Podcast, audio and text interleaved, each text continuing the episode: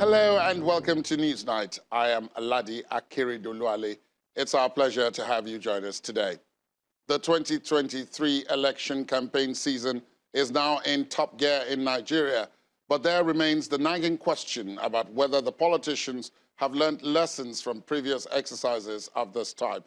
These lessons would include having durable solutions to many of the nation's problems in specific terms, as well as how to manage the diversity of men and material. My guest on the program today says what Nigeria has always had are transactional leaders, but what it has always needed are transformational leaders. My guest says the candidate of the Labour Party, Mister Peter Obi, though not perfect, is about the closest approximation of one who has the right ideas, even though he also admits that four of the top candidates are his friends at a personal level. Newsnight talks to Professor of Political Economy, management expert, and a former presidential aspirant in the twenty nineteen election circle, Professor Pat Utomi.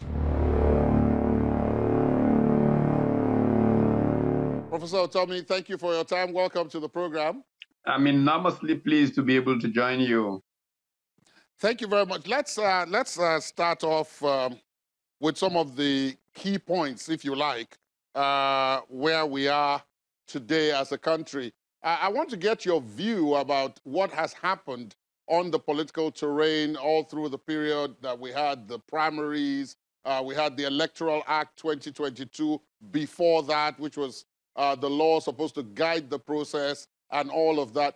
Do you think that this was an improvement on what we had in twenty nineteen and twenty fifteen? Uh, twenty eleven and before that? Has, have we been improving incrementally on what we had before? Well, democracy is always a work in progress. And the judgment is not an instant thing, it's a post thing. Uh, you know, hindsight is twenty twenty, they say. Uh, maybe uh, a few months, years down the line, will realize that this was a quantum leap in improved uh, performance. Maybe we will learn a thing or two that may say to us, well, you guys actually proved yourself as the ultimate recursive system, two steps forwards, four steps backwards. But we don't know. We're going to allow history and historians to judge our times. Uh, the only thing that I can say is that these are extraordinary times. Uh, the profundity of the nature of our intervention will be decided by history. And there's always a judgment of history. And, and that is, in fact, the great difference between yesterday and today.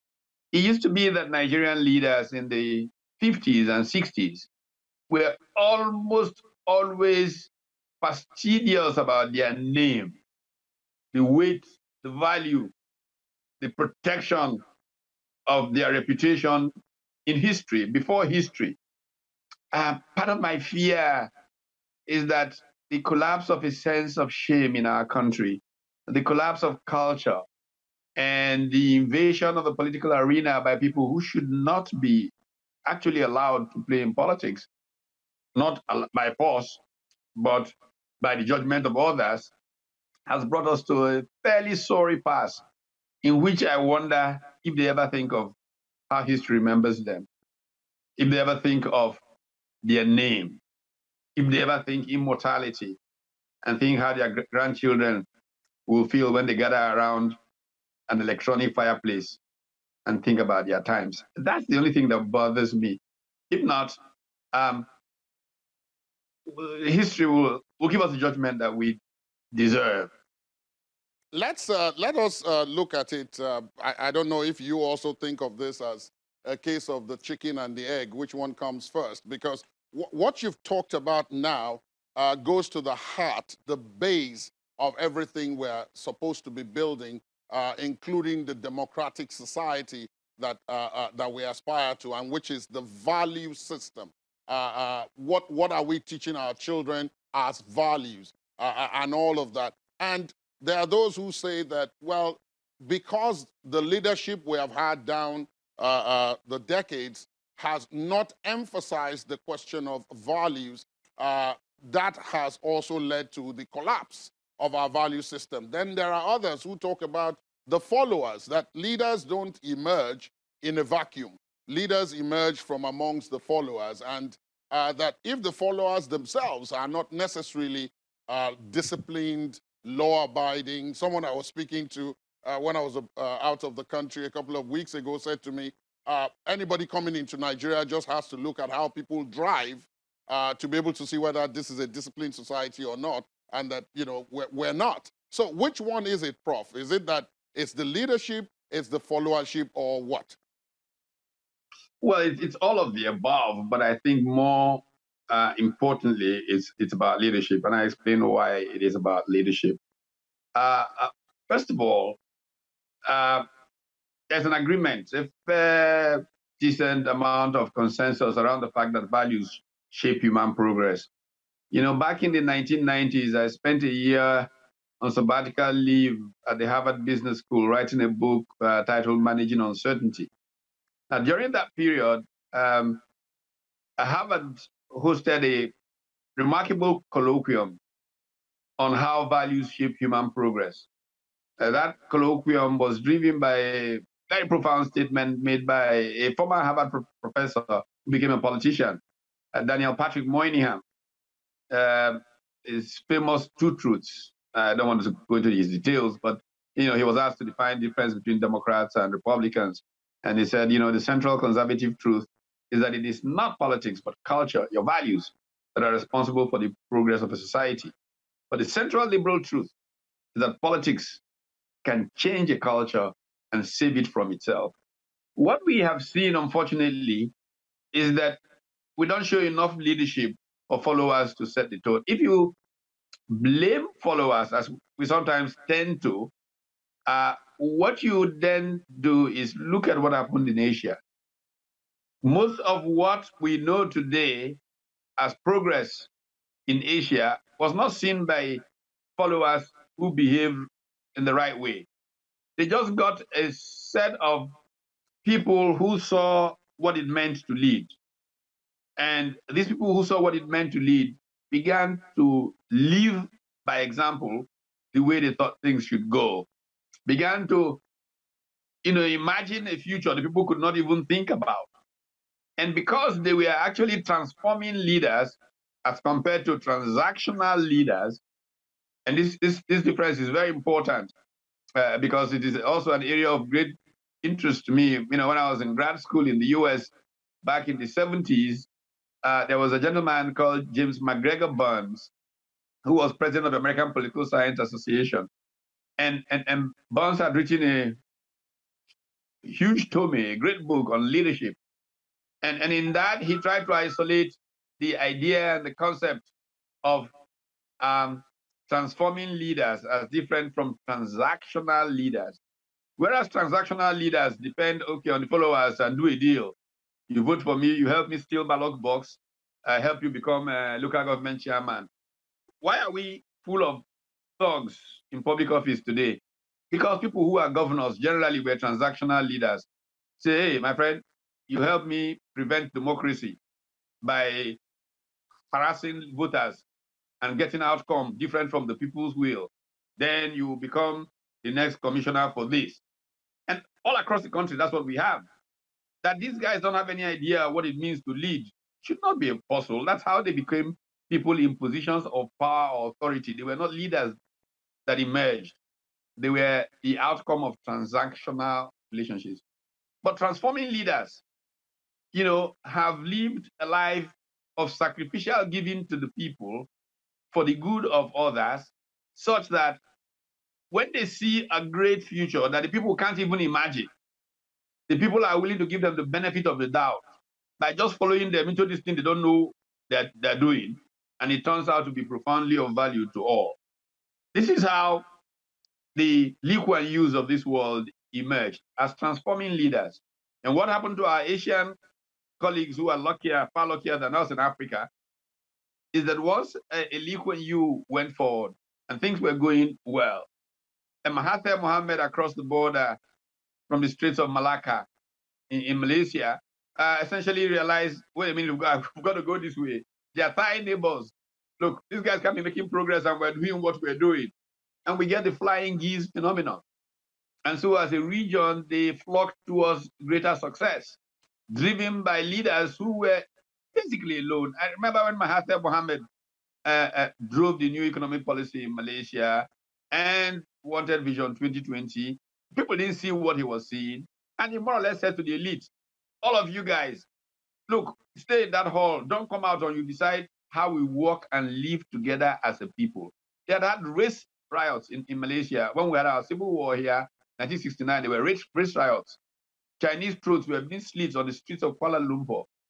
But Lyndon Baines Johnson's famous Texan kind of statement, you know, it's better for everybody to be inside the house, pissing out, than for some people to be outside the house, pissing in, was the mantra that he used to get the elite to come together and say, come on, guys, let's fix Malaysia. Today, we know where we are compared to where Malaysia is. We just haven't had people who have had that gifting come out of Nigeria, sadly, in the last, uh, uh, in our recent history. And because of it, Nigeria is prostrate. It is the poverty capital of the world. It is the world's killing field. More people are killed in Nigeria today in an apparent just uh, literal insecurity compared to most of the civil wars of the world. Don't have as many people killed a day as we have in Nigeria. But we pretend it's not a civil war. Nigeria is in a brutal, rolling civil war on the verge of anarchy. Now, if we had leaders, this is the time for them to get together and say, we've hurt our people enough. Let's stop this thing. Being in power and having state capture to use for our personal material goods, buy pri private jets and silly things like that, is not worth punishing two hundred million people. That, unfortunately, is what we've had because of bad leadership. To blame that on ordinary people who don't know enough, I think it's not fair. I think it is this leadership that eventually shows the way to these ordinary people who may not know that there's a better world and then discover it because of quality leaders. The way Abraham Lincoln showed the American people that a post-slavery world was a better world when they didn't understand any better. And that's why Abraham Lincoln is used by most people like uh, McGregor Burns as the ultimate example of a transforming leader. But Nigeria desperately needs are transforming leaders. Sadly, we, are we now, just have transactional fellows. We are now in the twenty twenty-three uh, season. Uh, of, uh, the elections will come up in twenty twenty-three, but we, are, you are, we have already started seeing campaigns uh, from some of the major uh, and not so major parties at various levels. Uh, do you think, uh, because I, you are, you are uh, uh, you're an economist, you're very well known in that field, a lot of people know that uh, you, you have a lot of uh, information, insight and knowledge about development, and you've exhibited that even in your answer to my last question. Uh, but do you think this group of people who are now angling for votes, uh, be it for the presidential or the governorship and so on, have you seen that they, in fact, get what it is that is the existential threat, uh, if you want to put it that way, to Nigeria at the moment? Do they, do they get that there's high levels of youth unemployment? Did you see that they're talking about Nigeria's high debt burden, uh, for which many people have said is unsustainable? Do you see that they're talking about the unsustainability uh, in terms of finance, of uh, things like uh, the petroleum subsidy? Uh, and so on. Uh, have you heard or seen anything that makes you think that, okay, yeah, here are people who get what it is and there's going to be a competition of ideas? But let's, let's be very fair and frank, Ladi. The top four running candidates are friends of mine, good friends of mine, and I don't mean come-go friends. Uh, but I think that I wish everybody could come to an understanding that this is beyond just a grab for power. I wish we would realize that our country is on the brink. Uh, let's take on some of the issues that you have raised on sustainable debt. You know, when I spoke to a friend of mine, and this is a really good friend of mine, he made it a bit of a joke, uh, but it's not funny. And I said, look, the place is going bankrupt. There will be no money to share very soon. And he said to me, my friend, will there be a budget? I said, of course there'll be a budget. If there'll be a budget, there'll be money to share. My friend, sit down. Uh, Now, it's a bit of a joke, but the country is technically bankrupt. But that's not the end of the world. India was technically bankrupt in nineteen ninety-one. I was studying Southeast Asian economies. I flew into uh, uh, um, Delhi. And um, interestingly, back in those days, um, India had a high commissioner in, in, in Nigeria called Lalit Mansingh. He was the, I think, dean of the diplomatic corps. Uh, Mansingh was the first person to use some very charitable word to describe me. In fact, the World Bank resident representative, when he called me that, I said, what, me? Who am I? He says, come on. If an Indian high commissioner calls you guru, you are a guru. I said, oh, dear. And it, Lalit Mansingh was, was here in Nigeria. India was in very difficult times. And um, I went into India. Technically, India was bankrupt. Three weeks trading money left in its foreign reserves. India had had the, uh, uh, um, well, unfortunate incident of uh, um, Gandhi being killed in assassination and, uh, uh, attempt, Rajiv Gandhi. Uh, Gandhi was the first Indian leader in my mind who saw that the things, the policies, the strategies of India were not going the right way. Unfortunately, Rajiv Gandhi could not make a break from what was keeping India hostage, essentially because in the main, those policies were the policies of his grandfather, Pandit Nehru, and his mother, Indira Gandhi. And so he felt that as a scion of the Nehru-Gandhi dynasty, uh, he could not repudiate what his lineage was about. And then he got killed in that assassination attempt. And the Congress Indira Party, unsure of exactly what to do to hold for the next Gandhi to be ready, if you will, Uh, appointed Rao prime minister. Narasimha Rao, with very little to lose, appointed a very unlikely finance minister called Manmohan Singh, who, as you know, became prime minister later. Yes. And Manmohan Singh initiated a series of policy changes, which within a few months provided confidence to the non-resident Indians, the diaspora. And money began to pour into India at the point like a billion dollars a week into their foreign reserves. So when you hear of people like me going around talking to Nigerian diaspora, and we say, what are you doing in diaspora? The, the, the thing that will save Nigeria is the diaspora. It was proved through the twentieth century. Japan was restored after the Meiji Restoration by the engagement of the Japanese diaspora, largely coming out of Germany. India, China rising were essentially functions of the Indian and Chinese diasporas. And it seems not like rocket science to realize that a country that does not have enough doctors that and contributes seventy percent of all the black doctors in the United States of America will have to be redeemed by its diaspora.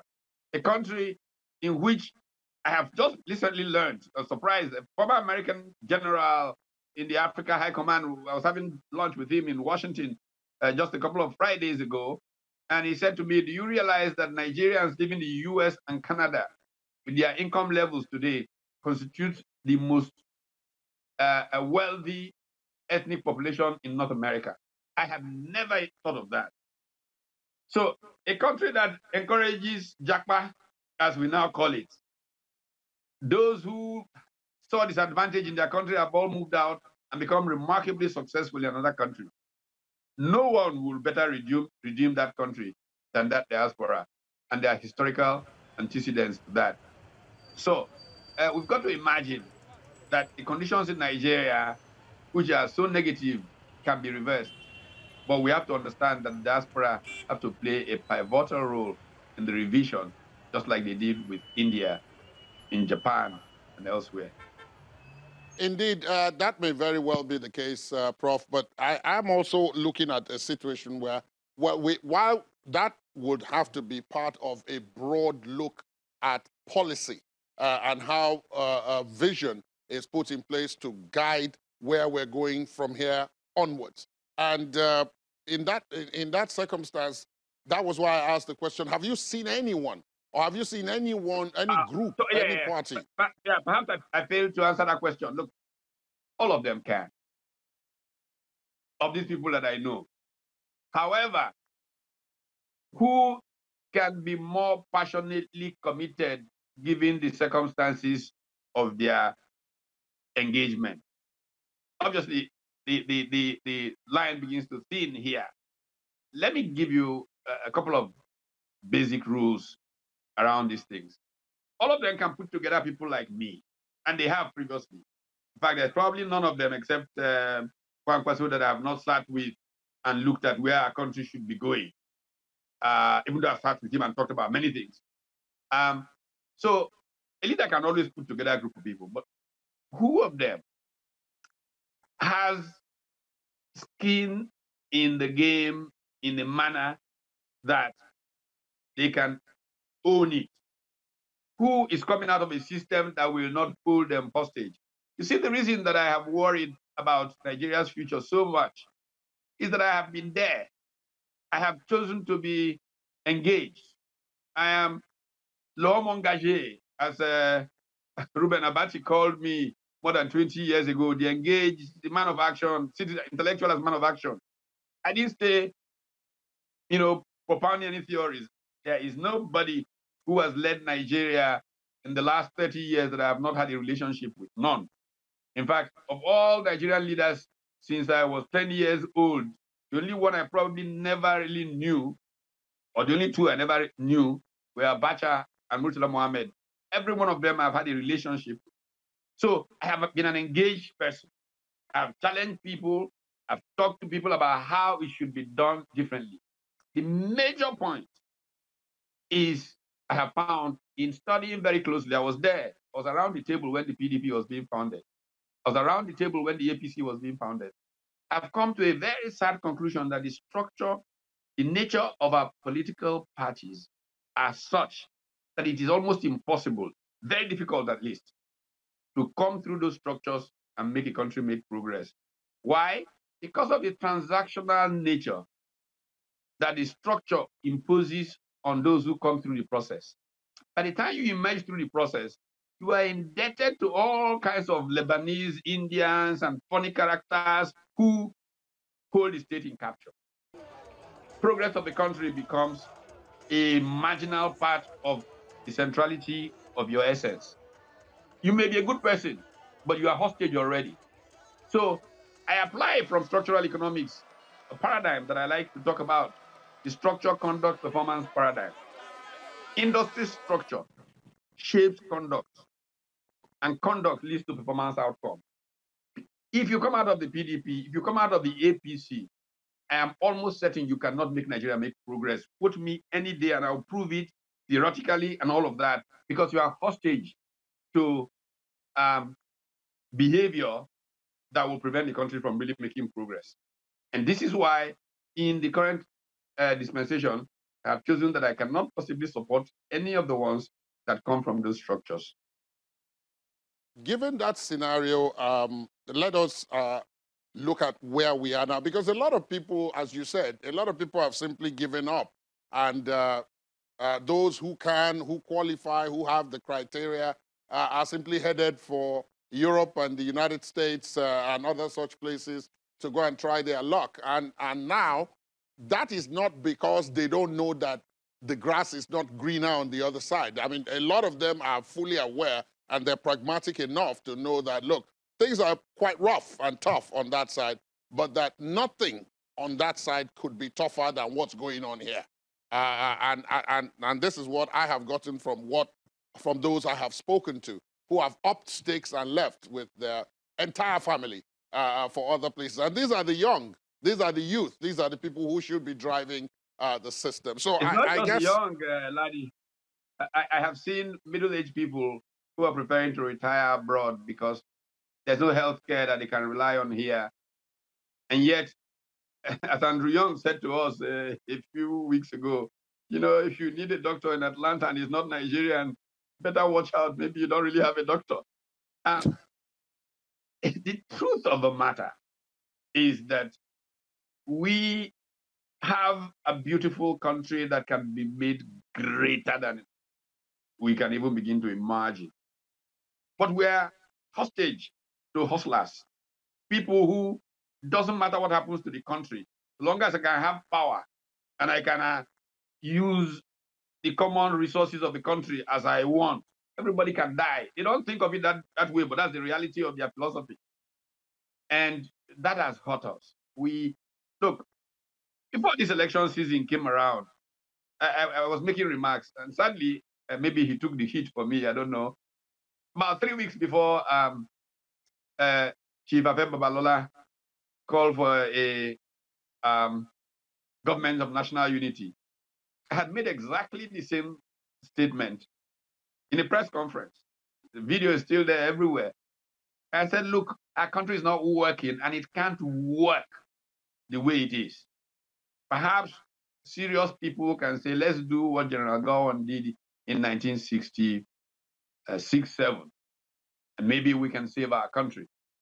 But I understand that it is not a comfortable conversation for people who think, wait a minute, they're getting in the way of our grabbing power. So let them go on until they get to Somalia, because that's where Nigeria is headed. If serious-minded leaders don't come forward and say, what is this thing? You know, um, we are troubled, but troubled by the greed and the ambition of a few people. What we need are leaders who can come together and say Nigeria is worth saving and give everything they have to make sure that we can save it. I have looked at this for a generation, and I've poured myself out working with young people. I've created a center for values in leadership just to try and educate a generation that leadership is not about money in your pocket or power or riding a siren and chasing people off the street.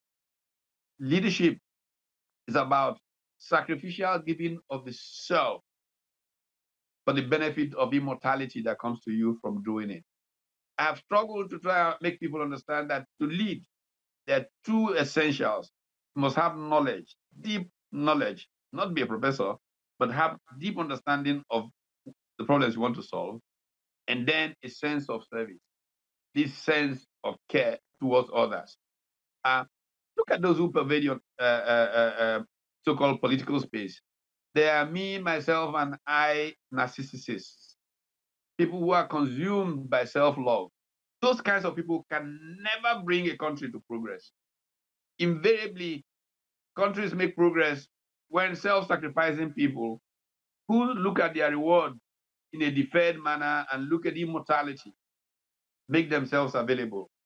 The kinds of people who will run a country and not allocate a plot of land to themselves and come out of that service process poor people. But society makes them rich in the value of where they are held in the hearts of men. And that's what we have missed, unfortunately, in the last. And so these men have not even focused on developing young ones. And so when I create things like the Center for Values in Leadership, it's trying to make younger ones realize that please don't be like these men. If you be like these men, your country will never make progress. And, and, I, and I hope that people are hearing and realizing that nothing we're going through in Nigeria today is a surprise to me. And if you make the effort to go and read everything I wrote twenty-five years ago, I predicted today, in very, very clear and specific terms. Because not rocket science. You could predict we were going to get here. It was obvious. I mean, just look at small things like power. You can't have a, an industrialized society. You cannot have progress in the modern world without power. And yet we have generations of leaders stuck in two thousand, three thousand megawatts. I used to organize every year a conference on power at the Lagos Business School. twenty years ago, fifteen years ago, my late friend Joe Makojo, I remember he and Lee Limoke came to one of those conferences when they were both the prime people there. And between them, they said to us that to have per capita power of what South Africa had, we needed eighty-eight thousand megawatts. I'm talking about like fifteen, twenty years ago. Where are we? We are still dealing with three thousand, four thousand. Oh, we can produce fifteen thousand, but we can only distribute five thousand. I mean, come on. Power is not rocket science. It was fixed more than one hundred years ago. But because of corruption, because of egos, because of all of that, look at Egypt and what they do in a short period of time with power. Why did our deal with Siemens travel a different track than that of Egypt? We got to sit down and do an examination of conscience and say to ourselves, Have we done right by our children? That is the question of today. Have we done right by our children? You seem to have, uh, in this particular circle, uh, you seem to have uh, acquired a new uh, band of uh, followers and fans uh, because uh, it was assumed you, are, you had become one of the prime uh, members of the obedient movement, uh, talking about uh, support for the candidacy of uh, the Labour Party presidential candidate, Mister Peter Obi, former governor of Anambra State. Is it true that you're supporting him? Because the statements that uh, you are quoted as having given uh, tended towards that, like that, look, I mean, if I'm going to pick one of all these guys, then this is the person uh, who seems to approximate most closely uh, the idea of, of the kind of leader that uh, perhaps we could have. That, that is quite true, actually, because uh, what I considered, you know, um, you know that uh, in the last couple of years, in looking at how I think both A P C and P D P had come to a point where they could not provide Nigeria progress. And I can prove this. I can show it. Uh, uh, I, I kept thinking, how else can we do it? And methodically, we began to walk through a process that we some, was sometimes mocked, sometimes a, a, a hoop for, and all of that, that came to be known as the third force. I, didn't, I don't like that usage, third force. But anyway, it came to be called the third force. And why was it important? Could we find a way that focused on Nigeria rather than power and individuals? And this movement, of course, was developing and dealing with its many challenges and all of that, as, as is naturally going to happen. And I said to myself at one point, how can this really realistically have, quote unquote, structure? Because there's this game in Nigeria that says structure. Because Nigerian democracy is all about intrigue and rigging, uh, what structure is the machinery that enables you to cheat others? So that you have people who are at the polling booth, who, uh, when the other man doesn't have enough money, since you have stolen so much from government treasury and can use it to oil this structure, um, they will just get together and say, look, let's take the votes and give to between us at this percentage and, and, and stuff like that. So how can we get structure? It occurred to me at some point that the path to this would be the Labour movement, not the Labour Party, the Labour movement. And so I began to engage Labour movement. I had a series of meetings with uh, the Labour Party. I actually made a presentation to their uh, N L C, I'm sorry, what they call the uh, leadership team meeting in Lagos uh, a couple of years ago. And early this year, uh, President uh, N L C President Ayuba Waba responded remarkably positive to the entreaties that I had been making. And we began a series of conversations. And meanwhile, the guys who had worked with me on this, in their back, were programming for me to be the candidate that will come out of that process. I have to tell you that I didn't think too much. All I wanted was, how can we save Nigeria? And I was driven by a collegial approach. And somebody else that caught that vision and began to drive another initiative, which I was then brought into, uh, was Doctor Usman Bugaji, Rescue Nigeria Project, uh, pictured collegial leaders in the understanding that no one man has all the answers, and that we need collective holding of each other accountable, of a group of leaders. And we began to work towards this collective. And we're going to then present one of us. And the guys working with me, like uh, Wale Okunuyi and co, began to uh, uh, program that I would be the person that would come through that process. And for me, it has never really mattered whether it's me or anybody's, can Nigeria work? You know? Uh, and, and, and they've accused me many times that, oh, that's why they use you. And then they use you, and then they get power. And then, they, of course, because they don't want your ideas, it will prevent them from stealing the state. They will isolate you, and then they will use power as they want. And I, I was looking for honest people who wanted to save Nigeria, not to use Nigeria for their own self-interest. And um, as we were engaged in this process, uh, uh, Peter Obi got fed up with the uh, uh, P D P process and dropped into the net. And I thought to myself, look, Peter Obi says just about the things that I say. He's repeating them, and he has had occasion many times to stop and ask me my views about this, and I've referred him to some of my writings and engaged with him. And I thought to myself, okay, if Peter Obi is involved in this, um, heck, he's younger than me. We probably have uh, more energy. What we need, if, if I had my way, leadership in this country would go to a forty-eight-year-old. Uh, uh, um, hey, I'm sixty-six. I've done my bit. So let's bring our energies together and make Peter Obi the vehicle, the front runner, that collectively all of us can put our weight behind him and help make a new Nigeria come about. Now, that's how that track uh, was engaged. Given that, uh, um, th it, it, that explanation you've given then leads me to another dilemma now, which is that a lot of those in the uh, obedient movement are young people.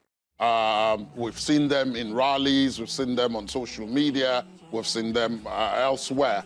Uh, but they are also the ones who are fleeing the country in droves, uh, who are uh, leaving uh, without a thought about coming back. So it presents a kind of paradox for those who are observing this, that while they are in support and they are finally trying to engage uh, in the process and participate so that they can help determine the outcomes, a large number of them are also leaving.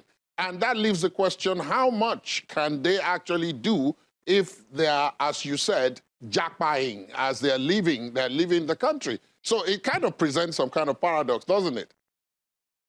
Well, it may seem so, Ladi, but the human being is a surviving being. The human being will escape. You know, in, in my language, they say, only a tree stays standing when you see somebody with a knife coming to kill it. This generation of political leaders have killed the youth of our country, okay? And they see them trying to kill them even more. And all they're saying is, I'm not a tree. Let me get out of their way before they kill me. And, and so it's a natural instinct to jackpot, literally speaking.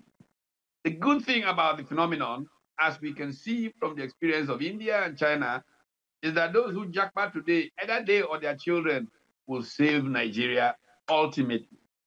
Uh, but very importantly, it's only a small percentage of them that will even be allowed by the system to jackpot. And many of them will get visas. The rest will die in the Sahara, and they know that. So the time to fight back for them is now. So this is what explains the phenomenon. Uh, so I should not, because if you are playing human in an existential crisis, uh, condemn all of them. Let's also be careful, because this is the majority of Nigeria. Those of us who are people like me today constitutes less than six percent of the population of Nigeria. So the majority of the people are fleeing a small minority who are, the, are committed to destroying their future. What kind of democracy can you call that? They should take back their country. They don't want to get rid of six percent of us. If they were to do that, it would still be within their right. However, they are not saying that. They work, want to work with us. But if we were real parents and loved them and show love to them and guided them, they'd be pleased to have us and, and benefit from the fact that what we can see sitting down, they may not see standing up. And in harmony, the generations can have a handshake. I've spent time talking with younger people and, and challenging them. Uh, uh, uh, just before I got into this recording with you, I was talking to a forty-year-old senior advocate of Nigeria. And I said to him, look, you fellows, your generation needs to get up and do more. We were in our twenties when we began to set the course for this country. The young military boys who shaped Nigeria were in their twenties and their thirties. Don't let anybody tell you you're a young man at forty-one. You all should take your country back and do with it what you see right by the future that you project. And people like me have a duty to just do our damnedest best and show the way. It's an obligation. Every generation has a duty to make its shoulders available for the next generation to stand on so they can see tomorrow more clearly.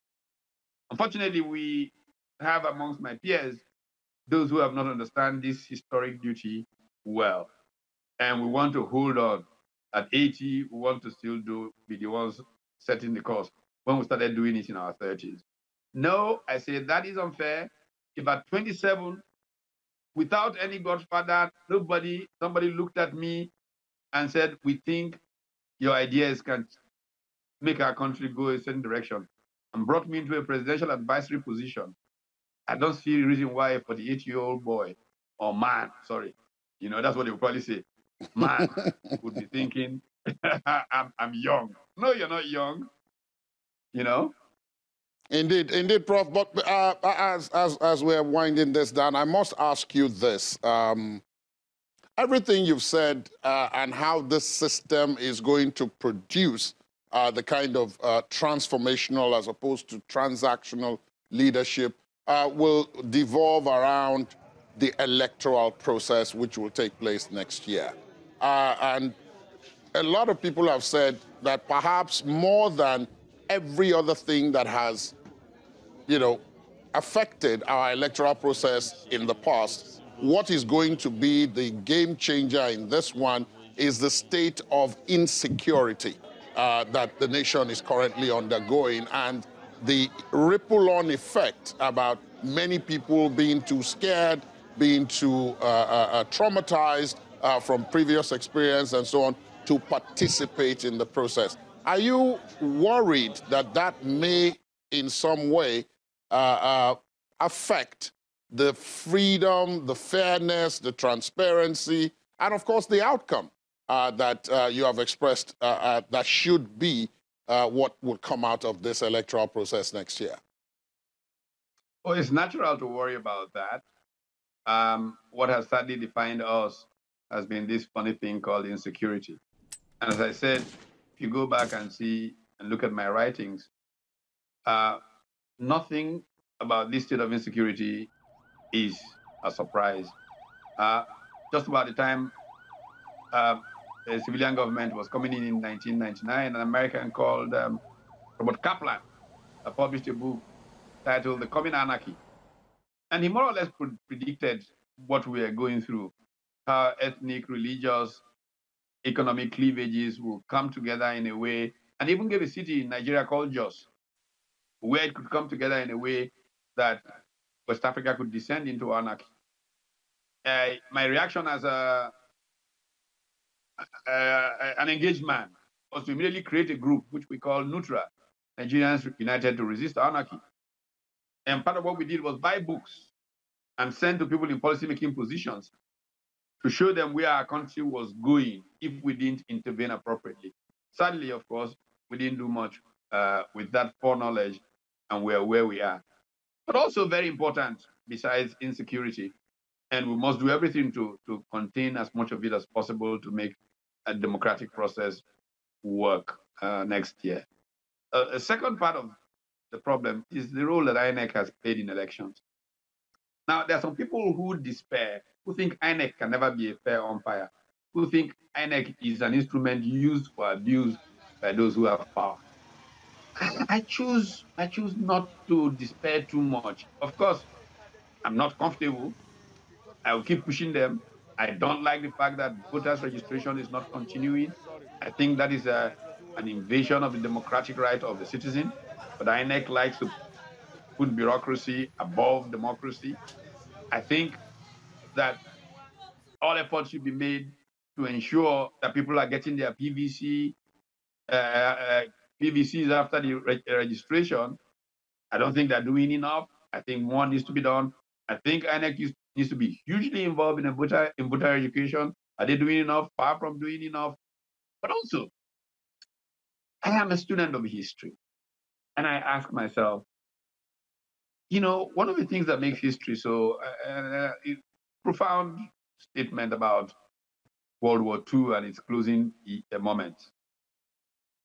When Hitler, you know, uh, wanted uh, to withdraw or had to withdraw, not wanted to, from, from Paris, he wanted Paris destroyed.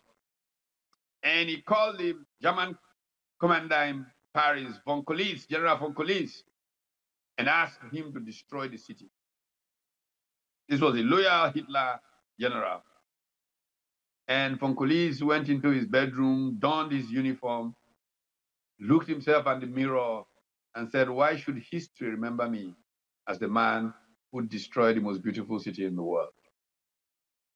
And he sent a message to the Allies to move in and take Paris before Hitler realizes that he's not going to destroy Paris.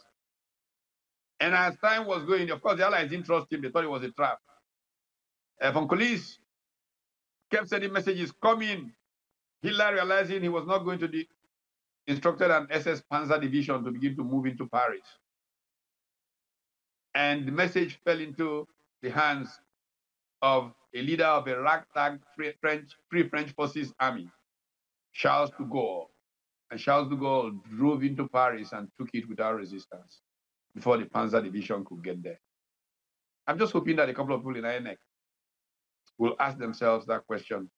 Why should history remember us as the people who prevented the Nigerian people from becoming free? It's on that note that we want to thank you so much, uh, Professor Pat Utomi, and to hope that your wishes for the electoral process and indeed uh, the leadership contest coming up uh, do come true for the benefit of the country. But for now, thank you for being our guest on the program today. Great pleasure. That's our program today. We would, of course, like to hear from you on the conversation. Our social media handles are right there on your screen.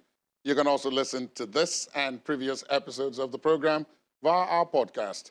Please visit our website, channels t v dot com forward slash podcast, to get started. I am Ladi Akiri Dulwali. Goodbye.